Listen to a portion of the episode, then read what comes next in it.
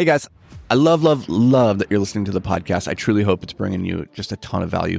But if you ever wanted to check out the video version of these podcasts, then you should head over to YouTube. You know, they're going to have more effects, more visual stuff like that. And that, that can help the message sometimes just hit a little bit different and, you know, reinforce the, the lesson in a better way. So you can check that out. It's completely free. Go over to YouTube, search for Anthony Vicino, it'll pop up. And if that's not what you're into, then cool. Just enjoy the show and let's get to it. I was thinking about this the other day that sometimes the only thing that's missing is some more time.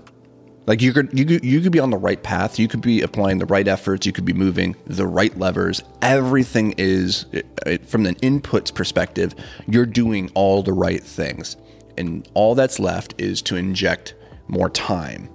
And that can be really hard sometimes because it if we're not seeing the results that we expect from the inputs on the time frame in which we expect to see them, we can become disheartened. We can start to reevaluate our efforts and ask ourselves, am I doing the right thing? Maybe I need to refocus over here. Maybe I need to pivot into some other thing.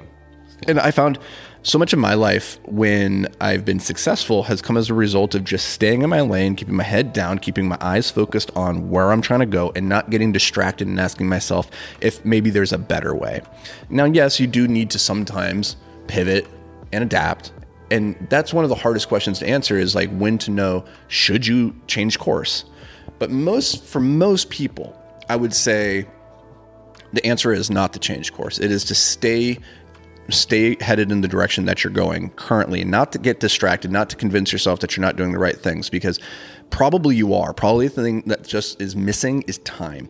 And and this came to mind because um, somebody on Twitter the other day posted a picture of um, their their YouTube analytics graph for a video where I think it was like 15 days in or 10 days in. Um, for the first 10 days, the video had been doing very poorly, and then somewhere around day 10 till day 12, it started doing really well, and it creates this funny um, image on a graph where it's just kind of flatlined, and then all of a sudden it spikes up, and I have a video. I've had a couple videos that do a very similar thing. Actually, one of them, very interestingly, it was the second video that we posted called Five Regrets from My 20s. It was the second video that we posted last year in like October, right after we took this new, more intentional approach to the, the main channel. And the first video that we'd released doing that um, was is still to this day the most viral video we've ever created, and you know that has maybe a million and a half views. Whereas, so we we thought with the second video it was going to do well. And yet, for the first 100 days, so first three months, over, over three months, it only got 18,000 views. And by comparison, so that's a lot of views. Don't get me wrong, but like by comparison to the other view, videos in the on the channel, they had all cracked 100,000, 200,000, 300,000 by this point. So this video was a dud. It was lagging behind every other video. It was it was crazy, um, and we couldn't really. I, I wasn't really sure why. I thought it was just as good as all the other videos, but for whatever reason, just never got the love I thought it deserved. And then something happened. You know, day 100, it was at 18,000 views. Two months later, at day 70, it was over 230,000 230,000 views.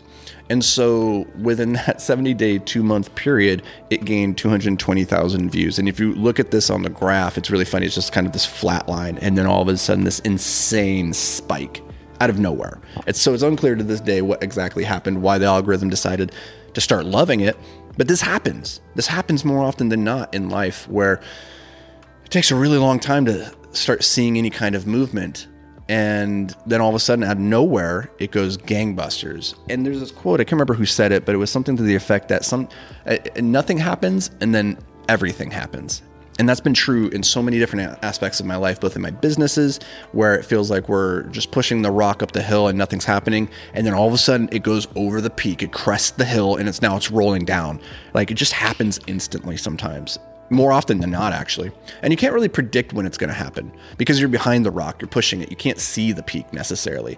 And so all you have to do, all you can do is continue the hard work of shouldering the boulder forward and and showing up because time is an investor's best friend.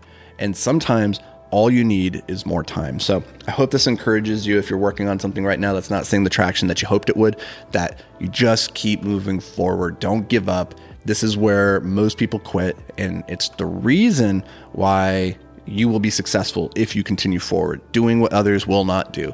And remind yourself this is what hard feels like. So recalibrate your expectations. Say, I'm playing the long game, and I mean long game, not just months, but years, decades. Play the long game and you can't lose. So I hope this brings you guys a little bit of value. We'll see you in the next episode. Until then, stay hyper focused, my friends. What's going on, everybody? I just wanted to let you know real quick that the Hyper Focus Masterclass is officially live. We put a ton of time and energy into this project, and based on all the positive feedback so far that we've received from students, it's it's, it's pretty awesome. Seriously, we're, we're really psyched on how it all turned out.